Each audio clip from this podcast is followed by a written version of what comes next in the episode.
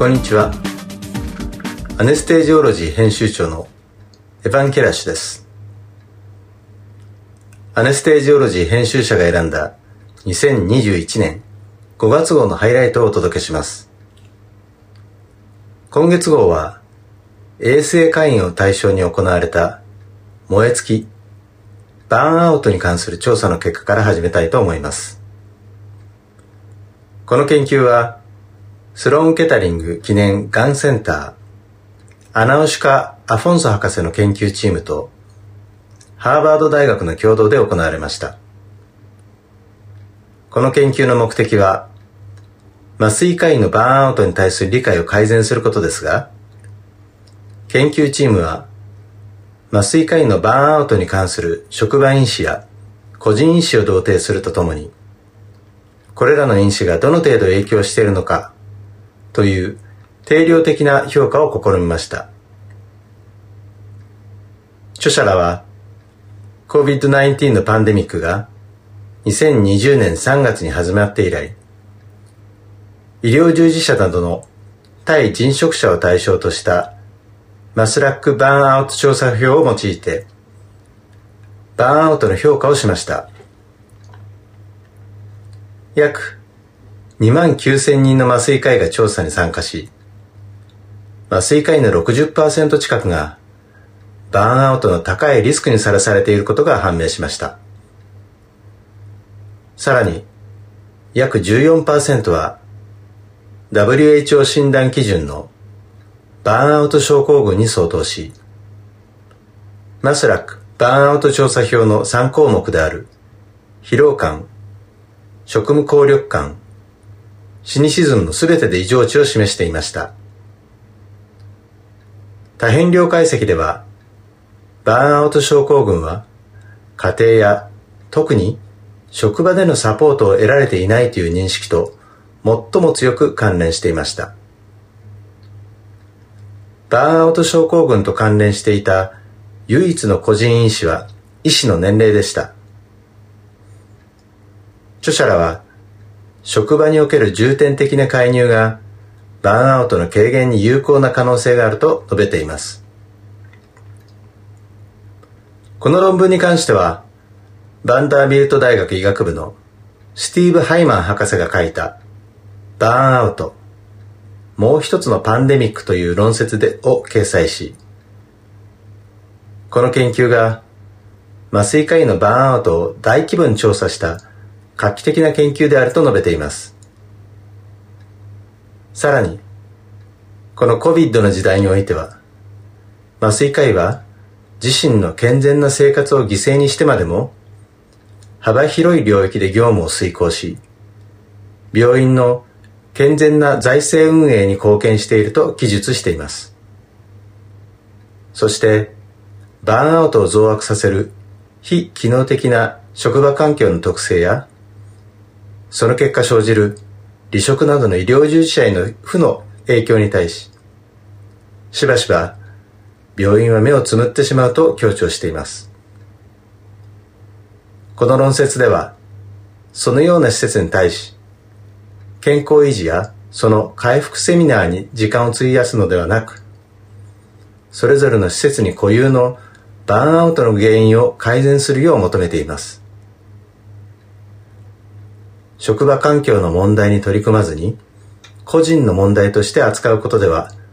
問題の包括的な解決とはなりません。次は、手術器の臨床研究です。オピオイドのメサドンと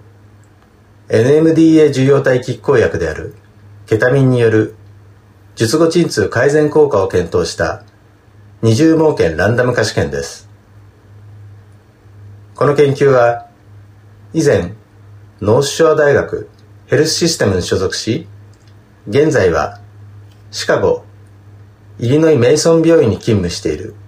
グレン・マーフィー博士らによって行われました。彼らは脊椎固定術患者を対象に、術中にメサドンのみを投与した患者群と、術中メサドンに加え、術中、術後にケタミンを投与した患者群を比較し、ケタミン併用群で術後1日目のヒドロモルフォン使用量が減少するという仮説を検証しました。130名の脊椎手術患者がランダム化されすべての患者の理想体重 1kg あたり 0.2mg のメサゾンを10中投与しました。ケタミン併用群ではメサゾンに加えケタミンを10中は 0.3mg パー kg パーアワーで術後48時間は 0.1mg パー kg パーアワーで持続投与し対象群であるメサゾン単独群にはプラセボを術後48時間持続投与しています。主要評価項目は術後1日目のヒドロモルフォンの静脈投与量です。メサゾン単独群では術後1日目のヒドロモルフォン投与量が 5mg であったのに対しケタミン併用群では 2mg と減少しさらに術後3日間通じてヒドロモルフォン使用量が少ないという結果が得られました。またケタミン併用群ではオピオイドの経口錠剤の使用量も少ないという結果になりました。疼痛スコアは、術後の24評価ポイント中23ポイントでケタミン併用群が低く、患者満足度スコアは両群で高いという結果になりました。著者らは、メサゾンとケタミンの併用は、脊椎手術では検討する意義があるのではないかと結論付けています。この論文はスタンフォード大学のデイビッド・クラーク博士と私が書いた論説メサゾンとケタミンで取り上げています。論説では他のオピオイドと比べてメサゾンと他の薬剤との手術期の併用についてはあまり知見がないと述べています。確かにケタミンはメサゾンの効果を増幅したように見えます。また、他のオピオイドにケタミンを併用した場合と比べ、メサゾンにケタミンを併用すると、その効果が大幅に増加しています。一方、こういった臨床上の所見は重要かつ興味深いのですが、ケタミンとメサゾンの相互作用基準については明らかになっていません。次は、人工股関節置換術後の理想的な疼痛管理を検討した前向きランダム化二重盲検プラセーボ対象試験の報告です。近年、鎮痛方法の選択肢として、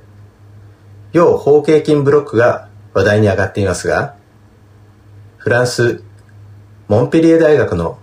ソフィア・マルガリータ・ブリクセル博士らは、人工股関節置換術を対象とした後方アプローチ、要包茎筋ブロックによって、術後のモルヒネ使用量が減少するという仮説を検証しました。この研究は、100名の予定人工股関節置換術患者を対象として行われ、無作為に抽出された50名には、全身麻酔前に0.33%ロピバカイン 30ml を要包茎筋後方に注入し、50名には生理食塩水を注入しました。患者はすべてアセトアミノフェン、ケトプロフェン、モルヒネの軽静脈 PCA を組み合わせたマルチモダルな鎮痛法を受けています。主要評価項目は、術後24時間の総モルヒネ投与量でしたが、両軍間でモルヒネ投与量に有意差はないという結果になりました。同様に、疼痛スコアも有意差はありませんでした。著者らは、人工股関節置換術患者において、マルチモダルな鎮痛法に、要包茎筋ブロックを追加しても、モルヒネ使用量や疼痛スコアを減少させることはないと結論付けています。次は観察研究の報告です。この研究はオランダアムステル大学メディカルセンターのジョン・ファーシ博士と中国の研究チームによって行われ、大学 ICU において内科系、外科系の人工呼吸患者を対象に人工呼吸が古速筋に与える影響について検証しています。研究は人工呼吸中の古速筋の厚みの変化を評価し、その変化を横隔膜の変化と比較することを目的としています。また、この研究では2つのサブスタディも行っており、1つ目は30名の人工呼吸患者において、側腹壁筋の厚みをエコーで評価した際の賢者内及び賢者間信頼性を検証し、肺容量が古速筋の厚さに与える影響を評価しています。2つ目は、コホート研究で、重症患者の人工呼吸における古速筋評価の発展について検証しています。その検証には、古速筋の一時的な変化を評価する再現性評価コホートから導き出した液地を用いています。古速筋の厚みは多くの患者で維持されていましたが、22%の患者では筋肉の厚さが減少し、12%の患者では増加しました。著者は、これらの変化は、横隔膜の厚さとの変化とは関連がないと結論付けています。この論文は、ロイヤル大学病院のフランコ・ラジ博士の書いた論説で取り上げられています。ラジ博士は、古速筋は外装や人工呼吸器からの離脱に必要であり、重要であると述べています。この報告は人工呼吸患者の古速均衡の評価に超音波を用いる上で重要な根拠になります。次の研究報告はクラスタークロスオーバー試験のサブ解析です。中国上海交通大学のキリアン・ジャン博士とクリーブランドクリニックの共同で行われたこの臨床研究では術中の高濃度酸素投与が術後の長期死亡率に与える影響を調査しています。著者らは、術中の高濃度酸素投与が術後死亡のハザード率を増加させるという仮説を検証しました。彼らは、結腸直腸手術を受ける成人患者を対象として、全身麻酔中に80%または30%の酸素投与を受ける群に、ランダム化した大規模な多群クラスタークロスオーバー試験のポストホック解析を行い、目標酸素濃度を80%または30%とした場合の長期死亡率への影響を調査しました。3920例の解析を行った結果、中央値3年間の追跡期間での死亡率は、80%群で14%、30%群で15%と優位差はなく、著者らは高濃度酸素を投与しても死亡率を増加させないと結論付けています。次は、鎮静下での潜在記憶の形成がどこまで可能かを検証した動物実験です。この研究は、イスラエル、レホボトにある、ワイツマン科学研究所のニール・サミュエル博士らと、イスラエル内の施設の共同で行われ、ケタミン、またはミダゾラムによる鎮静化であっても、扁桃体と全体上必須肺側部が情動及び原子化弱気性の記憶形成に関与しているという仮説を検証しました。主要評価項目は、記憶形成を示唆する行動的または神経学的所見です。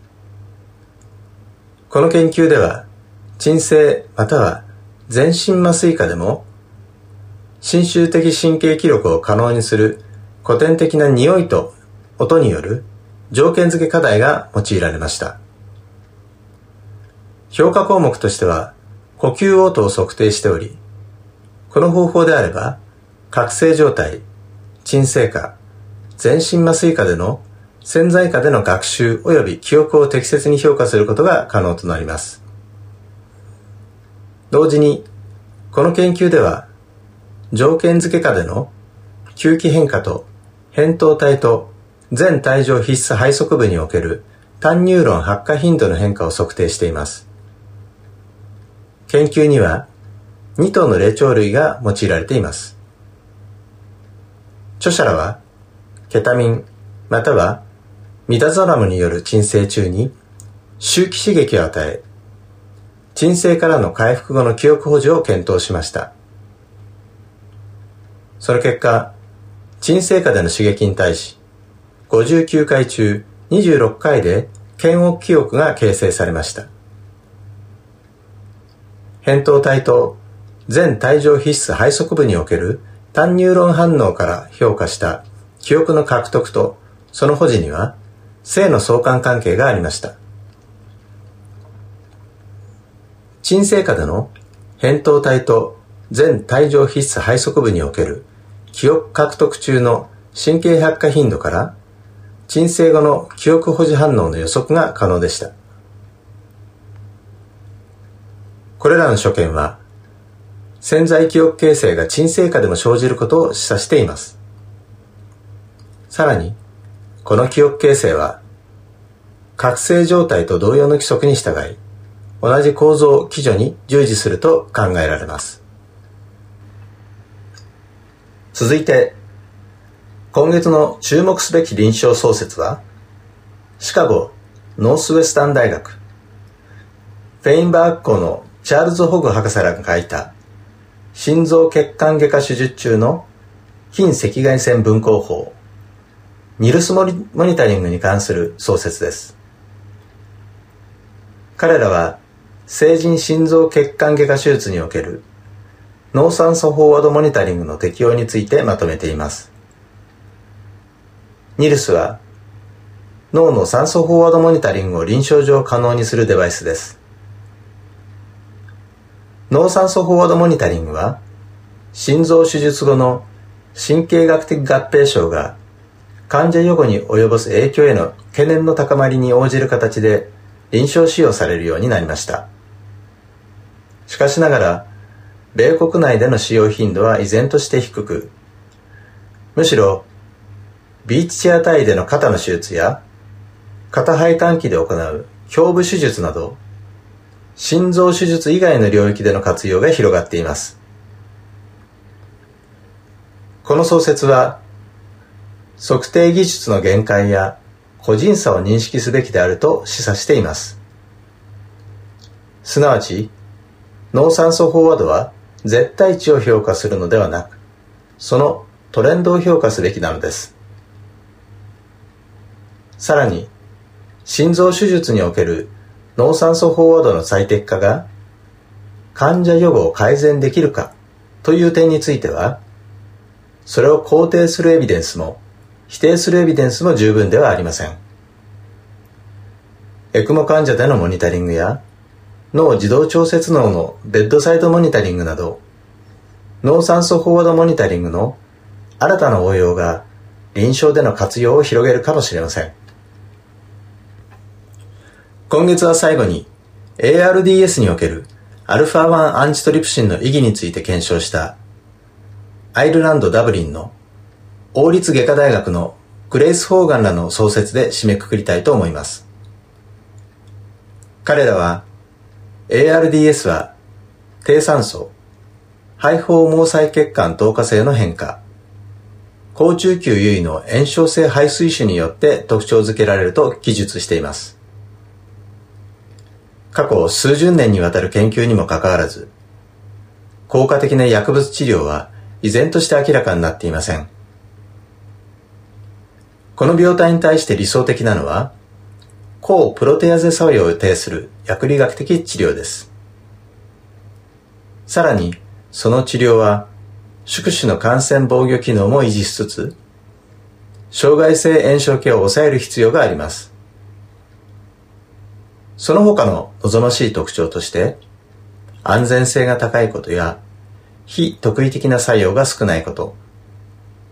薬物動態が明確であることなどが挙げられます。分子量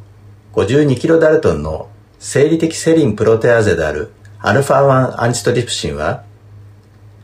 ARDS の新たな治療選択肢となる可能性を秘めています。α1 アンチトリプシンの主な作用は抗プロテアーゼ作用であり、特に高中級のエラスターゼをターゲットにしています。しかしながら、これまでの研究では、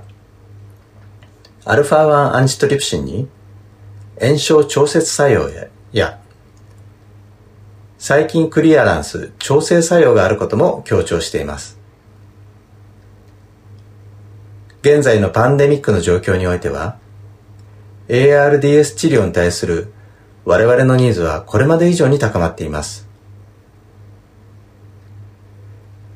このようなニーズの高まりによって、COVID-19 感染の炎症反応に、α1 アンチトリプシンが関与しているのではないかとますます考えてしまいます。さて、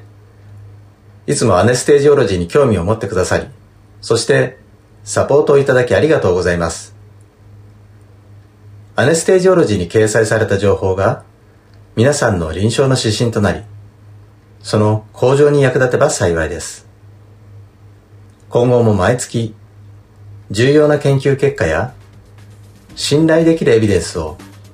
アネステージオロジーの紙面で皆様にお伝えし続けることを楽しみにしております。